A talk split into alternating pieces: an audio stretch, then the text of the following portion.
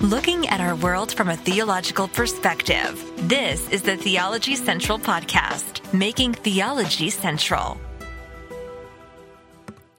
Good afternoon, everyone. It is Saturday, June the 25th, 2022.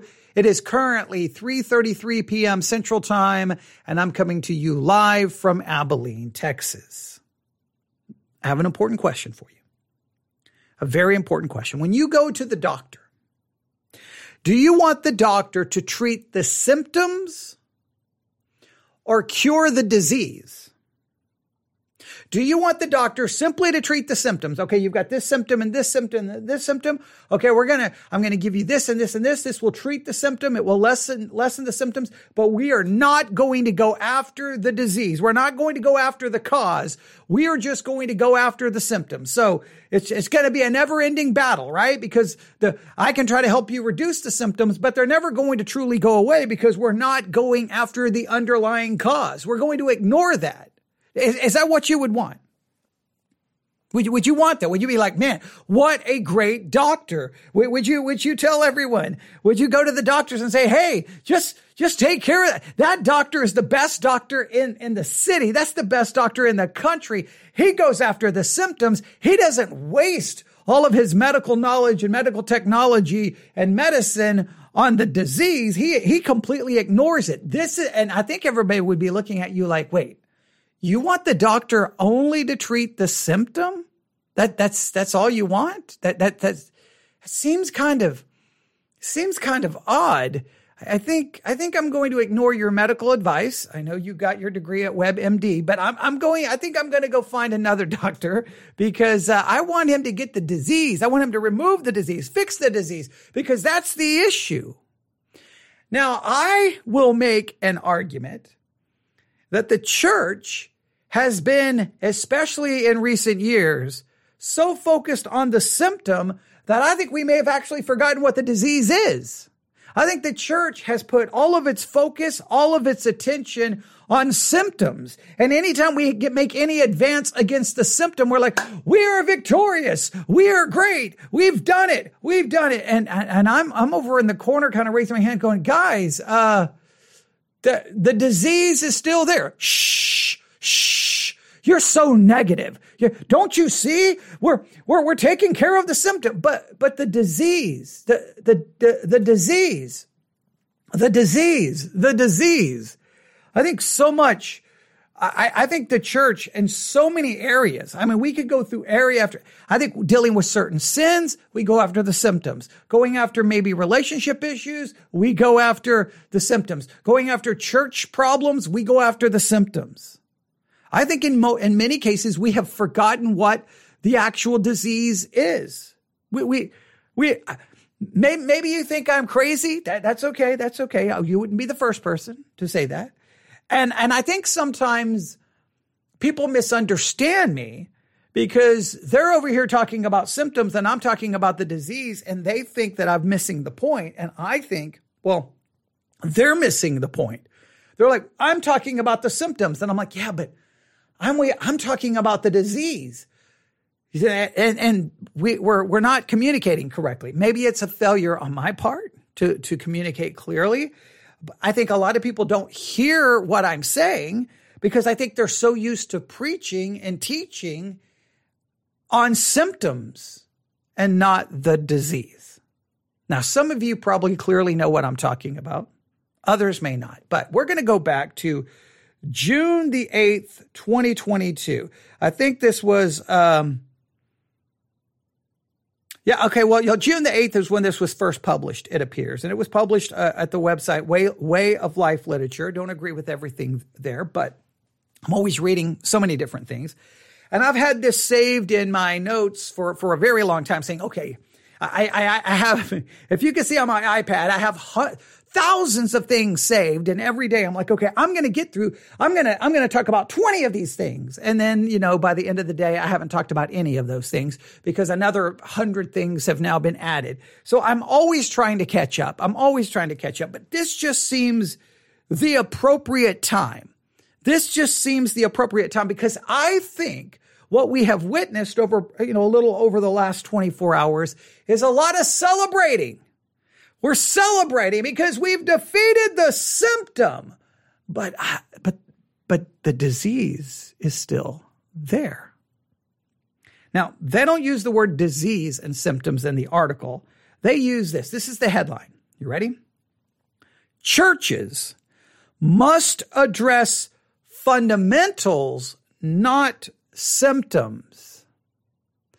Fundamentals, not symptoms. Now, that to me seems two different categories. When I think of fundamentals, I think of something different. When I think of symptoms, I, I connect that with disease, right?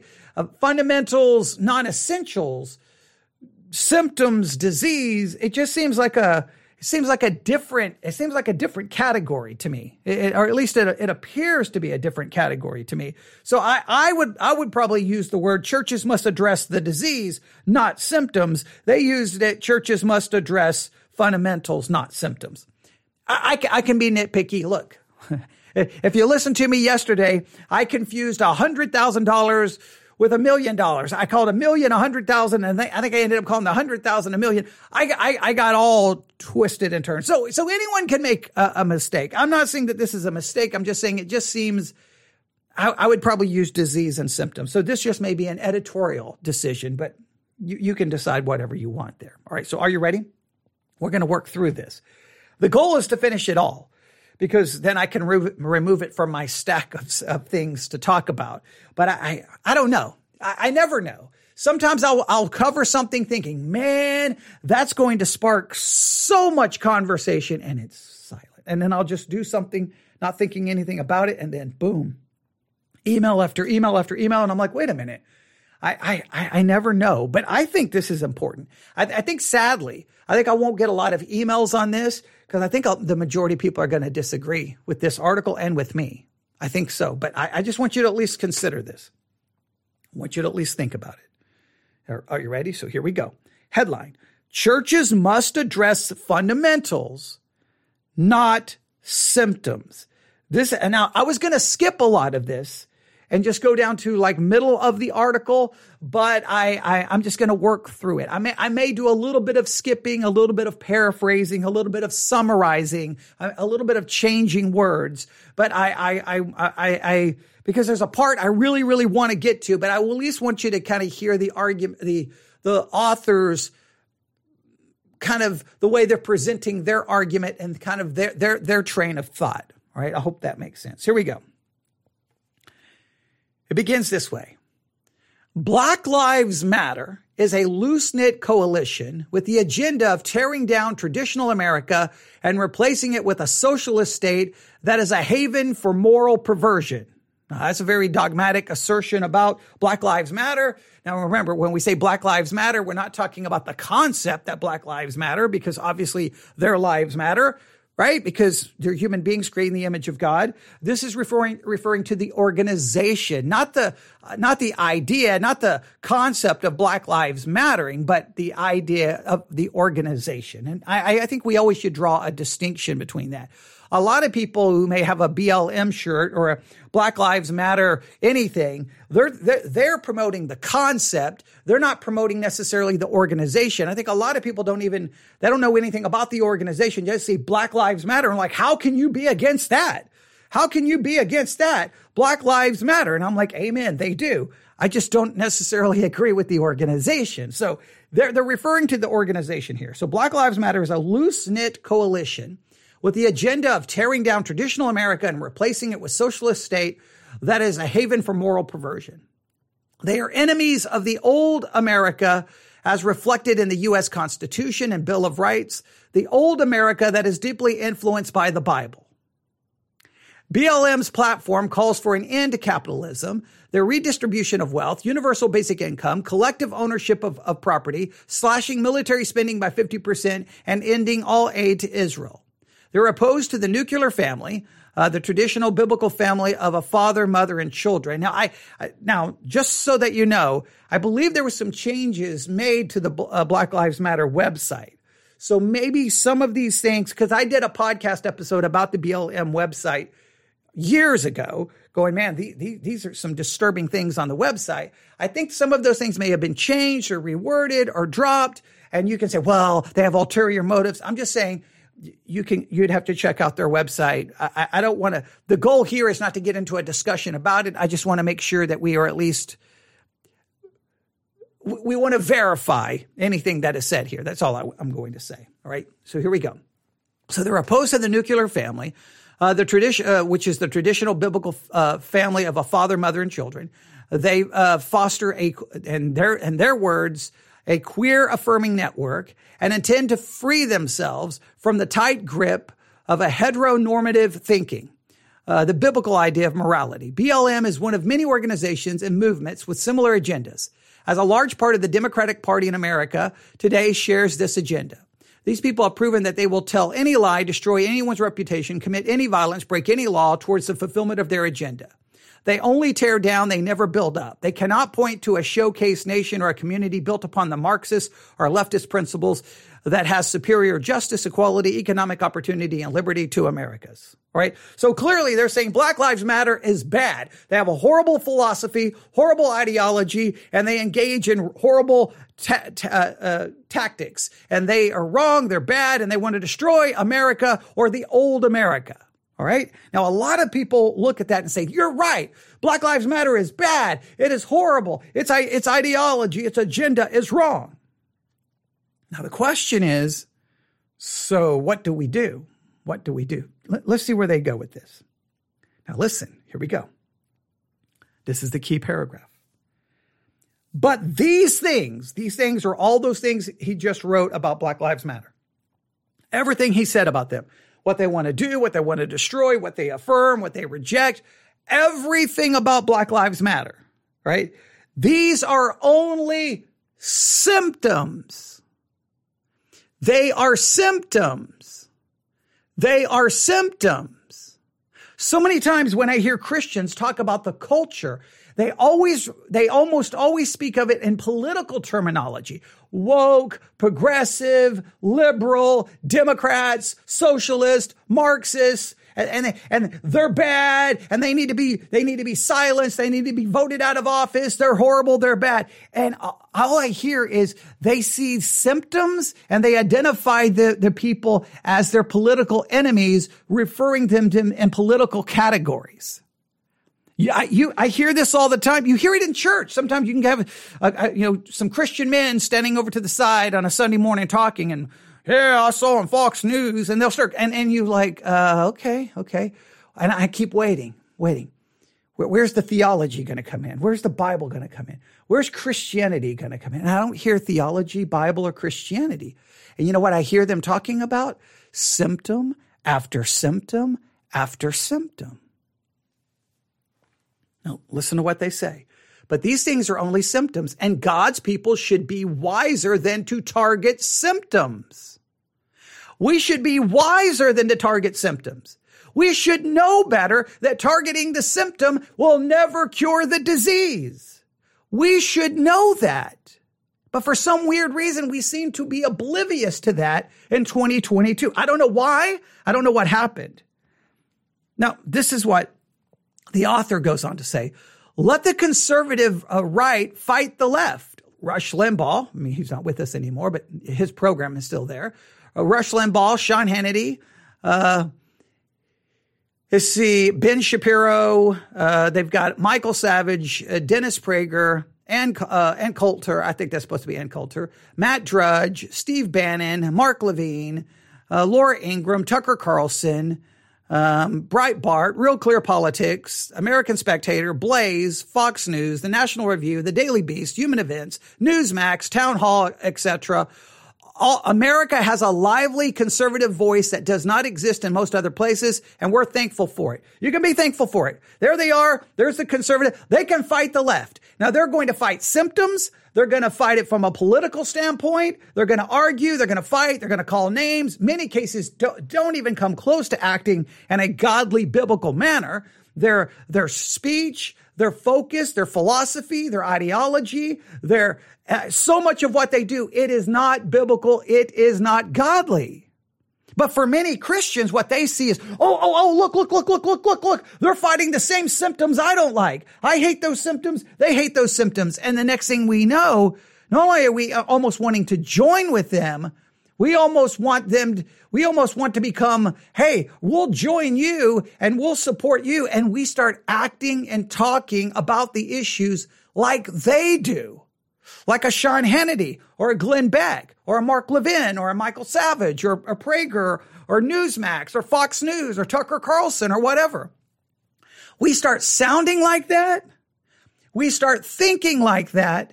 And we, and, and I sense they co-op biblical Christianity and we throw out biblical Christianity and now we're running around fighting symptoms in a fleshly way. And the church seems to be oblivious to what we have done. We've basically said, okay, oh, here's the, I'm holding a, a bottle of water, right? Let's say this bottle, it, it contains the disease. It contains the disease. It's right here in front of us. And we look at it like, get that away from me. Get that away from me. I don't care about that. Symptoms. Where are the symptoms? Okay. Now, how do we fight it? How do we talk about it? Okay. I'll watch Tucker Carlson at 7 p.m. on Fox News. Oh, that's how I talk about it. I'll listen to Glenn Beck. That's how I talk about it. I'll listen to Glenn, uh, I'll listen to Sean Hannity. That's how I talk. So we talk and think and we focus on the symptoms and we act like them. We should be wiser than that. We should be smarter than that. They go on to say, now, listen, I want you to listen carefully to this paragraph. But God has told us what this is, what this age is all about and what his people are to be doing. It is the church age is what we would, that many would call this. I know you can get into a whole argument about dispensationalism and we don't call this the church age, but at this time, or whatever you want to call it, we know what we're supposed to be doing. It is Christ's great commission. God is calling out a people for his name from among the Gentiles. Acts chapter 15 verse 14. God is calling out a people from amongst the Gentiles to be saved, to follow him, to become his disciples. That's what's happening right now that will bring glory to him through all ages, Ephesians 3.21. The calling out is by means of global gospel preaching as Christ commanded. Matthew 28, 18 through 20, Mark 16, 15, Luke 24, 46 through 48, and Acts 1, 8. That's what we're to do. That's what's supposed to be. We're supposed to be involved in preaching the gospel. And, and I, I, always break the Great Commission. We have three things we're supposed to be doing. I'll say we have four things because you, I think if you take the Great Commission and then what we're told in Ephesians, I think there's four things the church is supposed to be doing. Are you ready? Evangelism. That's going. That's not happening in the church. That happens outside the church. You go, you proclaim, you, you teach, right? Then baptism, bringing them into the church. And then third, teaching them to obey. There's discipleship. So those are three things the church is supposed to be doing. And the fourth is we're supposed to be equipping saints to do that work. Christians come to church to be equipped so that they can go do the Great Commission. All right. And they'll be ready to disciple. So we're evangelizing, baptizing, discipling, and being equipped. But somehow we've, we've lost track on that. No, no, we got to fight the symptoms of the culture war. Here we go. They go on to say in the article, we all know, we also know from God's word that the hour is late. On every hand, we see the day approaching. Now, they're going to take a minute here in the article to talk about the history of conservative Christian social political action. Bible believing churches have been focused on symptoms and have fought spiritual battles with carnal weapons since the 19th century. Now they go back to the 19th century where they believe everything started the church. Now you, I think you could go further back. I think you could go further back. Obviously, you can look at the merging of church and state throughout church history. And remember, well, if you've ever, I mean, I constantly teach church history, but anytime I teach church history, I always say, class, what happens when you merge church and state together? People die. It's what always happens people start dying. That's what happens. Okay. But that's a whole. Deal. So I think you could argue that for 2000 years, there's been this constant struggle of basically kind of a, a social political action where the church attempts to enforce Christianity upon people. And, we've seen this in, in, so many different settings and situations, but th- they go back to the 19th century. And they start with Charles Finney. Charles Finney, 1792 to 1875. And he says Charles Finney had a major role in turning the churches from the Great Commission to social reform.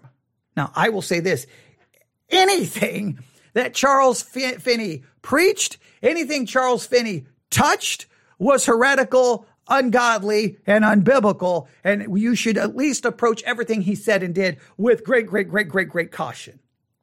Even if you don't take a stance as strong as I do about the theology and the methods of Finney, even if you think, oh, no, he was wonderful, he was great, I still think at least take a moment and step back and approach with great caution. But here's something that they say that he did that he turned the church from the Great Commission to social reform. And many churches today are committed more to social reform and they want to reform society not through the gospel, but through political uh, uh, victory by the court system, by laws, by bills. They want to reform society. But I, there's all kind of problems. If you keep hearing, I keep, whenever I start thinking, I pick up a pencil. So I'm sorry, and then I put it down. So yeah, all right. So here we go. All right. In the 19th century, the evangelical movement became increasingly identified with political causes, from the abolition of slavery and child labor legislation to women's rights and the prohibition of alcohol and a desperate effort at regaining this institutional power and the glory of Christian America, a vision that is always powerful in the imagination. But after the disintegration of Puritan New England, um, it, it was elusive. In other words, there's always been this powerful vision of a, of a quote unquote Christian America. It's, it's a, it's a vision. It's an ideal. It's a concept that many Christians long for and they just oh i want i want this to be a christian america and and but the key is they want it to become a christian america not by well what would they, they, they want a fraudulent Christian America. I know they're going to get mad for me saying this. They want a fake Christian America. They want a, a, a, Christian America that's put in place by political force, by law, by, by courts. You don't become a Christian America through those fleshly means to become a Christian America, every individual, the, put it this way, individual Americans have to hear the gospel, believe the gospel, trust in Christ, and be discipled. Then they start living out Christian morality in their life. See, if you go after the symptoms, look at America. It's corrupt. It's polluted. This is ungodly. We've got to fix it. Okay. But this whole preaching and, and, and, and, and, and waiting for salvation, that's, no, we need to make it a Christian America now. How do we do it? Politics. How do we do it? Law. How do we do it? The court system. How do we do it? Boycott, censorship, whatever we have to do. But you don't make anyone a Christian America. It's, it's fraudulent. It's fig leaves. It's fig leaves. You put fig leaves on, but underneath you got no clothes on. You're, you're a naked sinner without any, with, with a, a, a, a practical righteousness that will not appease a holy God. It's, it's fake. It's fraudulent. It's vanity. It's meaningless. It's just, it, it, it's nothing more than the Pharisees. You clean up the outside of the tomb, but inside there's dead man's bones. You clean up the outside of the cup, and inside the cup it's mold and rotten and filthy. Many people want a Christian America that's nothing more than the, than the Pharisee, the, the concepts of the Pharisees. But they, there's this vision of a, of a, of a, a, a Christian America. But after the disintegration of the Puritan New, Eng, uh, New England, it's been, it's an elusive vision. Everyone keeps wanting it, but we never can quite get there. The turn of the century Protestant establishment launched moral campaigns to Americanize immigrants, enforce moral instruction and character education. Evangelists pitched their American gospel in forms in terms of its practical usefulness to the individual and the nation. And that comes from Michael Horton from the disturbing legacy of Charles Finney at monergism.com. All right. The Disturbing Legacy of Charles Finney. You may want to find a copy of that, The Disturbing Legacy of Charles Finney by Michael Horton, because I believe the, the legacy of Charles Finney is beyond disturbing. I think it was detrimental to the future of evangelicalism. And I believe it was a cancer. And we're still feeling the impacts of Charles Finney's ideas, theology, and philosophy, even in the church today, 2022. So we're going to have to do maybe some more. I've done plenty of teaching on Finney, but we may have to do some more. Now, this program continued to gain steam in the days of Billy Sunday in the early 20th century. His message focused on Christianizing America. He advertised his campaigns as civic cleanups. He preached against dancing, card playing, gambling, theater going, commercial dishonesty, drinking, not just for the sanctification of individual believers and churches, but for the conversion of America. We're gonna, we're gonna convert America by having civil cleanups. We're gonna stop dancing. We're gonna stop playing cards, stop gambling, stop theater going. We're gonna stop all of this. We're gonna, we're gonna make America, we're gonna make America Christian again. Now, I, I, grew I grew up in West Texas in the 80s. I've talked about it. There were there were towns here in the, in in this area in the 1980s that they had prohibition against dancing. You you seen the movie Footloose? Yeah, that was inspired by I think the director or one of the writers was somewhere I think somewhere in Texas and found out that there, you couldn't dance in that town. He's like, wait, what? Yeah. Hey, hey, we're we're gonna Christianize this town. Young people, you can't dance. You can't play, can't play cards, can't go to the theater. We Christianized you. Well, if you watched the movie Footloose, it didn't work, did it? Well, it didn't work in real life either. it, because you're going after a symptom, not the disease. Christians have been completely hijacked in this manner. So Billy Sunday came along. I, b- I believe Billy Sunday did he, have, did he have a church in Iowa or did he preach in Iowa? I, w- I have been to the church where I believe he preached. I don't know. I don't know if it was his church. I, I have to go back to my history of Billy Sunday, but I know I was in a church in Iowa where he preached um, at one point. Um, let's see here.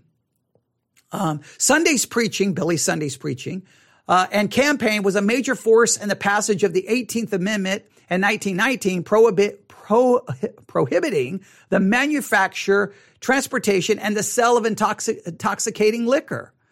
He invited his hearers to become better Americans and to make America a better country. He said, and I quote, do you want God's blessing on you, your home, your church, your nation, on New York? If you do, raise your hands. How many of you men and women will jump to your feet and come down and say, Billy, here's my hand for God, for home, for my native land, to live and conquer for Christ? Come on down and take my hand against booze for Jesus Christ, for your flag. This is from the book Era of the Evangelist, Christianity.com, April 28th, 2010. Um, William McLoughlin, Modern Revivalism, page one of 434. But please note, hey, we're, we're going to Christianize America for your country. How we're going we're going to stop the sale of alcohol. That'll fix it. That'll fix it. I saw yesterday. I saw yesterday after Roe v. Wade was overturned. I saw a number of them. All right. Now the next thing you need to do, get rid of pornography. The next thing you need to do, get rid of this. Get, and I'm like, what in the world is happening? What, Okay, Roe v. Wade. Now get rid of porn. I get what? Get rid of rated R movies. Get, get what up? What? Get rid of this. Get rid of that. Get rid of this. Get rid of that. See, see, we get a little taste of victory. Now we're going to be uh, on to every symptom, and and and we didn't overcome it. There's, it's we want political victory, and we want to form. We want to force America to be a Christian nation without Christ. Many Christians want America to be a Christian nation based on a morality that they're forced to keep, not a Christ that they have in their hearts. Yeah, I know, I know this is going to be a really popular message today. That's okay. That's okay. Here we go. This program of social reform towards the Christianization of America has continued among fundamentalists. It received great impulse with the founding of the American Council of Christian Churches in 1941 by Carl uh, McIntire. Participants included T.T. Shields in Canada, the General Association of Regular Baptist Churches led by Robert Ketch- Ketcham, Bible Presbyterian churches, the Independent Fundamental Churches of America, the Associated Gospel Churches, and the World Baptist Fellowship. The AO, the ACCC was supported by Bob Jones Sr., Francis Schaeffer, Jerry Falwell, Tim LaHaye, and a great many other fundamentalist leaders, both non-denominational and Baptist. And this is the idea was to these, these concepts of Christianizing America. And again, the Christianizing of America wasn't through proclamation of the gospel. It was through imposing Christian morality. If you get an entire nation to accept Christian morality, they're not Christian. They're moral. Morality and Christianity are two different things. The Pharisees were moral. They weren't Christian. Muslims can be moral. They're not Christian. Mormons can be moral. They're not Christians. Christianity is faith in the finished work of Jesus Christ and you and you have been given his his imputed righteousness has been accredited to your account. His righteousness has been accredited to your account to say it the correct way. His righteousness has been imputed to you. You're you're a Christian by trusting in the finished work of Jesus Christ. But we associate Christianity with morality morality morality morality morality Christianity becomes nothing more than a more, a morality system. It's moralism, not Christianity. Not content to fight against the theological liberalism and heresies in churches and schools to preach the gospel and teach the Bible and disciple believers, McIntire increasingly became fixated on political action pertaining to pro-Americanism and anti-communism. McIntire determined that his calling was to lead a nation building campaign to save America. See, this is going back a long time ago. This concept was here. We got to fight communism. We got to fight Marxism. We got to save America. We got to, if you want to save America, give them Christ. The cause seemed to be right. McIntire's generation witnessed disturbing changes in American society and government. Beginning with President Franklin D. Roosevelt's New Deal, there was an ever increasing move towards socialism. The power of the federal government had been increasing dramatically since the end of the Civil War in, in 1865. But Roosevelt took it much further. He claimed that men should be guaranteed uh, four freedoms by the government freedom of speech, freedom of worship, freedom f- from want, and freedom from fear. Then he specifically put the government in the role of God in men's lives. Uh, uh, this is talked about in the book and the rise of the tyrant controlled economy versus private enterprise 1945 McIntire rightfully warned that a centralized government that attempts to deliver men from want and fear is idolatrous and will have tragic and far reaching results. He rightly warned that America is in great danger of losing her freedom uh, today and that, uh, that at any time since the Declaration of the Independence. Social for- forces such as feminism, abortion rights, and the free love unisex movement of the 1960s was turning America's society upside down and removing the remnant of biblical influence. The Supreme Court removed prayer and Bible reading from the public schools. Communists were infiltrating universities and government. Crime was exploding. America was embroiled in a self-inflicted military quagmire in Vietnam. The Cold War threatened to break out into World War III. International communism was on the march. The League of Nations, followed by the United Nations, appear as forerunners of a one world government. Everything was falling apart. Now, you hear some of those same talking points mentioned almost every single day in the conservative media over and over and over and over. We got to fight it. We got to fight it. We got to fight it. We got to fight it. We got to fight it. We got to fight it. Well, even if you believe those things have to be fought, once again, the church is not focusing on the disease but on the symptom and wanting to Christianize America without Christ, but with morality. Next paragraph. McIntire published reports warning of the inroads of socialism. He created broad-based political alliances. He led public demonstrations. He sought for access to the White House and Congress. He raised money from millionaires regardless of their spiritual condition and doctrinal soundness.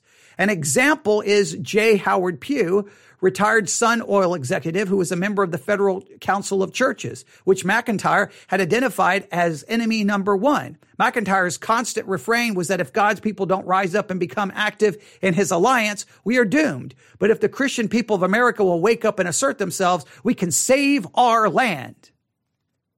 McIntire called for an alliance with Roman Catholicism. He said the chasm separating the Roman Catholic Church from the Protestant Church is a small one compared to, to that inf- in, indefinitely large chasm which separates the modernist, which separates the modernist from the fundamentalist. But that is nonsense. A false gospel is a false gospel. One type of false gospel is as dangerous as another, and God's people are forbidden to yoke together with false gospelers of any persuasion. So he, he was like, okay, we've got to, we got to fight these social ills. Okay. Let's forget theological differences. Let's forget doctrinal differences. We've got to work together. It, we, we, look, we'll work with anybody. We don't care about character. We don't care about morality. All we care about is overcoming the social ills, overcoming the, the bad communism, the, the whatever. And Christians talk this same way in 2022. It's a pragmatic approach. Gospel, preaching, prayer, fasting. Come on, guys. The country's falling apart. We've got to do something. Come on. Don't you watch Fox News? Come on. We got to do something. Well, what do we do? Well, there's the solution. We'll join with that. We'll, we'll prostitute the church out and we'll allow us to be used so that we get the political victory that we want.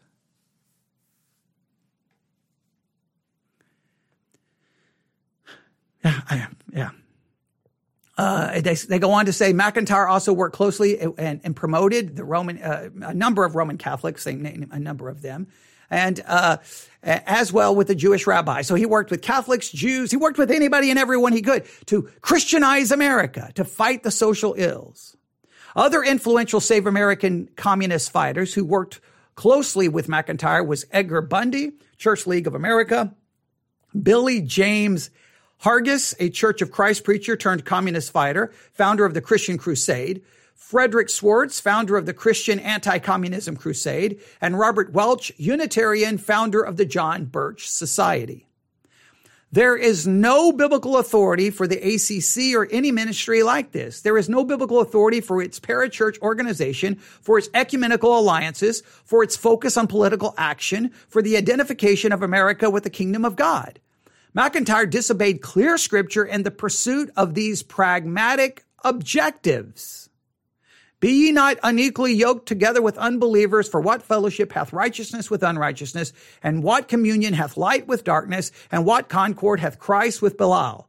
Or what part hath he that believeth with an infidel? And what agreement hath the temple of God with idols? For you are the temple of the living God. As God hath said, I will dwell in them and walk in them, and I will be their God, and they shall be my people. Wherefore come out from among them and be ye separate, saith the Lord. Touch not the unclean thing, and I will receive you, and you will be a, and I will be a father unto you, and you will be my sons and daughters, saith the Lord Almighty. Second Corinthians chapter 6, verses 14 through 18. It's biblical. They violated so many biblical principles. But you know what? Many Christians didn't care they violated biblical principles because they no longer cared about biblical principles. They cared about their America. This is not the America I grew up in. This is not the America I want for my grandkids. We've got to fight this. And it's like you're, you're abandoning the gospel. You're fighting the symptom. You no longer even know what the disease is. You think the disease, and many Christians today identify the disease, they identify the symptom as the disease. Carl McIntire's ecumenical Save America movement was superseded by Jerry Falwell's moral majority in the 1970s and the 1980s with an even broader coalition. Falwell, associated with the Baptist, Baptist Bible Fellowship International, began his political action campaign with a series of I Love America rallies in 1976. Hey, Christians getting together go, we love America. How about no, we love Christ. We love his word. The, the, the whole focus here just gets all broken and messed up.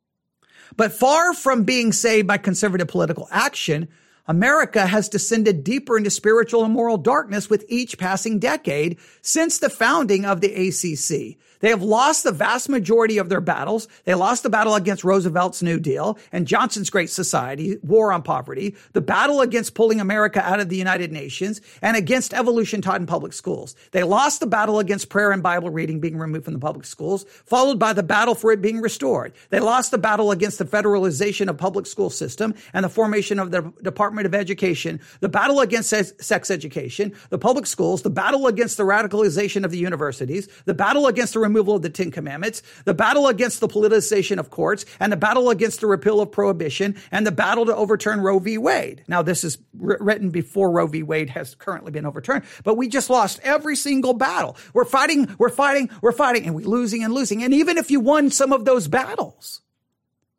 let me make it clear. What if you won every one of those battles? So that America looked like some great Christian nation with such a, a, a wonderful morality and everyone looks so godly.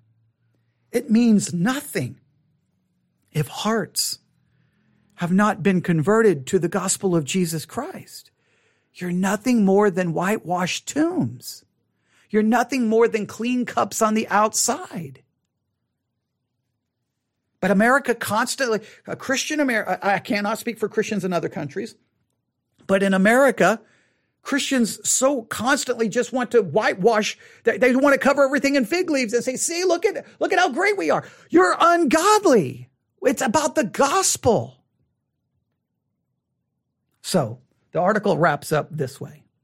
Stop focusing on symptoms and address root issues. The only solution for America's ills is to address the root problem. Cancer is not healed by addressing symptoms. You don't fix cancer by going after its symptoms. You have to go after the disease. You have to kill it. You have to cut it out of the body. You have to destroy it. The disease is what the church should be focused on. The root of America's ills is the condition of the nation's churches, unregeneracy, unqualified leaders, cowardly leaders, worldliness, carnality, lukewarmness, the priority of tradition over God's word, pragmatism, heresy, apostasy, worldly homes, worldly youth. That wretched condition has become the status quo in a vast number of fundamentalist Baptist Bible believing churches. America doesn't fear God because their churches do not preach and live the fear of God.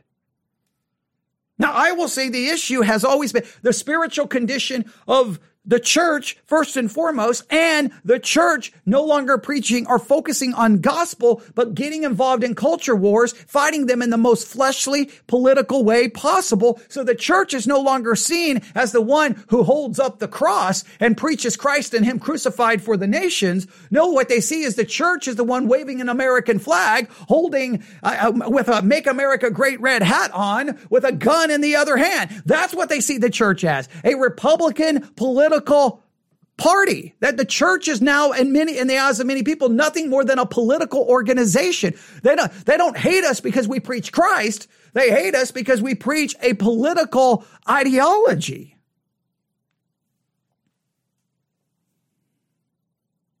The root problem is addressed by doing exactly what God has told his people to do in this present time, which is to build biblical churches as the pillar and ground of the truth and to focus on the church's great business, which is thor- thorough going, discipling and aggressive world evangelism. This is mand- this is a mandate that, uh, uh, that the risen Christ emphasized by repetition. Matthew 28, 18 through 20, Mark 16, 15 through 16, Luke 24, 44 through 48, and Acts chapter 1, verse 8 and which we see the first Christians obeying in Acts and the epistles. Preach, teach, disciple, preach, teach, disciple, or preach. You can say preach, uh, baptize, disciple. All right. That, that's what we're called to do. Discipleship is obviously at a horrible level. I mean, we, we just saw recently Christians don't no longer, and, and that recent sur- survey, it was some horrible numbers. Even pastors and church members no longer have a biblical worldview. The numbers were absolutely astonishing. Church attendance is dropping dramatically. Christians no longer have a worldview. Christians are biblically illiterate, theologically illiterate, doesn't know anything about church history. Oh, but we're winning some culture wars. You can win all the culture wars you want. Let me, let me make it very clear. You continue to focus on the culture wars. You get all the right people voted in office. You win. You're going to feel good about yourself. You're going to pat yourself on the back and look, look, look, look, look, look, look at the victories we have. And you're going to wake up one day and biblical Christianity is no longer going to exist. It's going to be wiped off the face of the earth because you sold it out for your own culture wars and political gain. And you're not even going to know it. You're going to think, oh, Christianity is here. No, it's no longer Christianity. It's moral. It's basically nothing more than moral, it's theistic morality. It's just theistic moralism.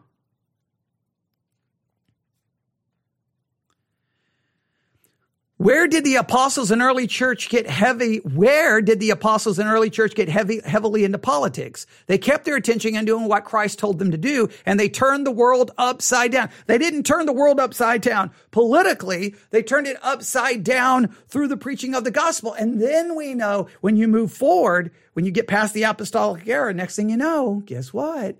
You start merging church and state. You start merging church and state.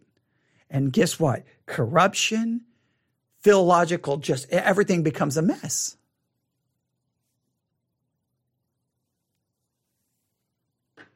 We have to stop fighting spiritual battles with carnal weapons. For though we walk in the flesh, we do not war after the flesh. For the weapons of our warfare are not carnal, but mighty through God to the pulling down of strongholds, casting down imaginations and every high thing that exalteth itself against the knowledge of God and bringing into captivity every thought to the obedience of Christ. 2 Corinthians 10, 3 through 5.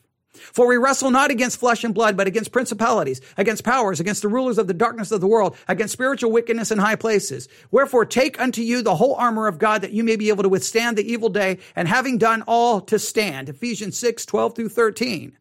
God's word plainly tells us that our warfare is not against flesh and blood. Conservative political action and conspiratorial hand wringing don't defeat spiritual wickedness in high places. But we do have weapons against principalities and against powers, against the rulers of the darkness of this world. Consider some of the mighty weapons that God has given his people. We could talk about the New Testament church. We could talk, obviously, regeneration. We could talk about the Bible. We could talk about separated living and holiness. We could talk about zealous spiritual growth. We could talk about the gospel. We could talk about prayer and we could talk about discipleship. That's what we have been given prayer, fasting, discipleship, spiritual growth, holiness, spiritual living. We're called to that. The Bible, regeneration, the church. Those are the things that we have that we are to cling to and we are to develop and we are to grow in. That's what we are to do. That's to be our focus.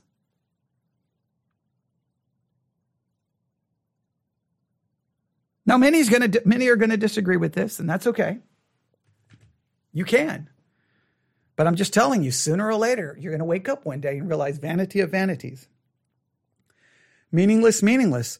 You're fighting uh, the symptoms and you're not going to fix the disease, and the symptoms are going to continue to spring up over. You know, the one thing this article doesn't do a good enough job, you know where the, the true disease is? It's called the depravity of man. That's where it springs from. The depravity of man is the disease, and you fight that disease through the preaching of the gospel and through discipleship and growing in grace and knowledge of Christ, growing in your spiritual life. Obedience is taught after conversion. You don't try to force obedience on those unconverted.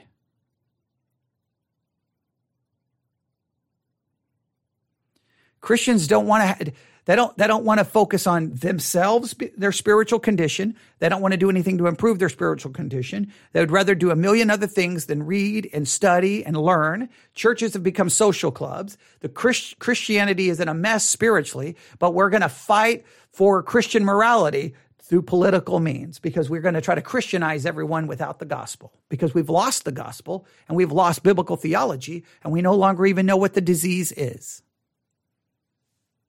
So when we even get a victory, we walk around mocking and, we act we act completely ungodly. And the way we speak of our quote unquote political enemies, the way we act is ungodly. And, and we more, we're more concerned about winning a political victory than praying for the people who are our political enemies that they may be converted and demonstrating love to them, even though we stand against maybe their viewpoint or their ideology. Because the church has become so ungodly and worldly and political. I'm going to stop right there.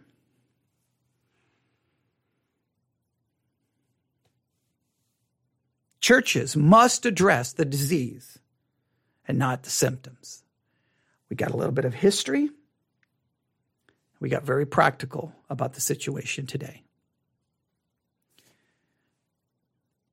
You can contact me and tell me your disagreement at newsif at yahoo.com.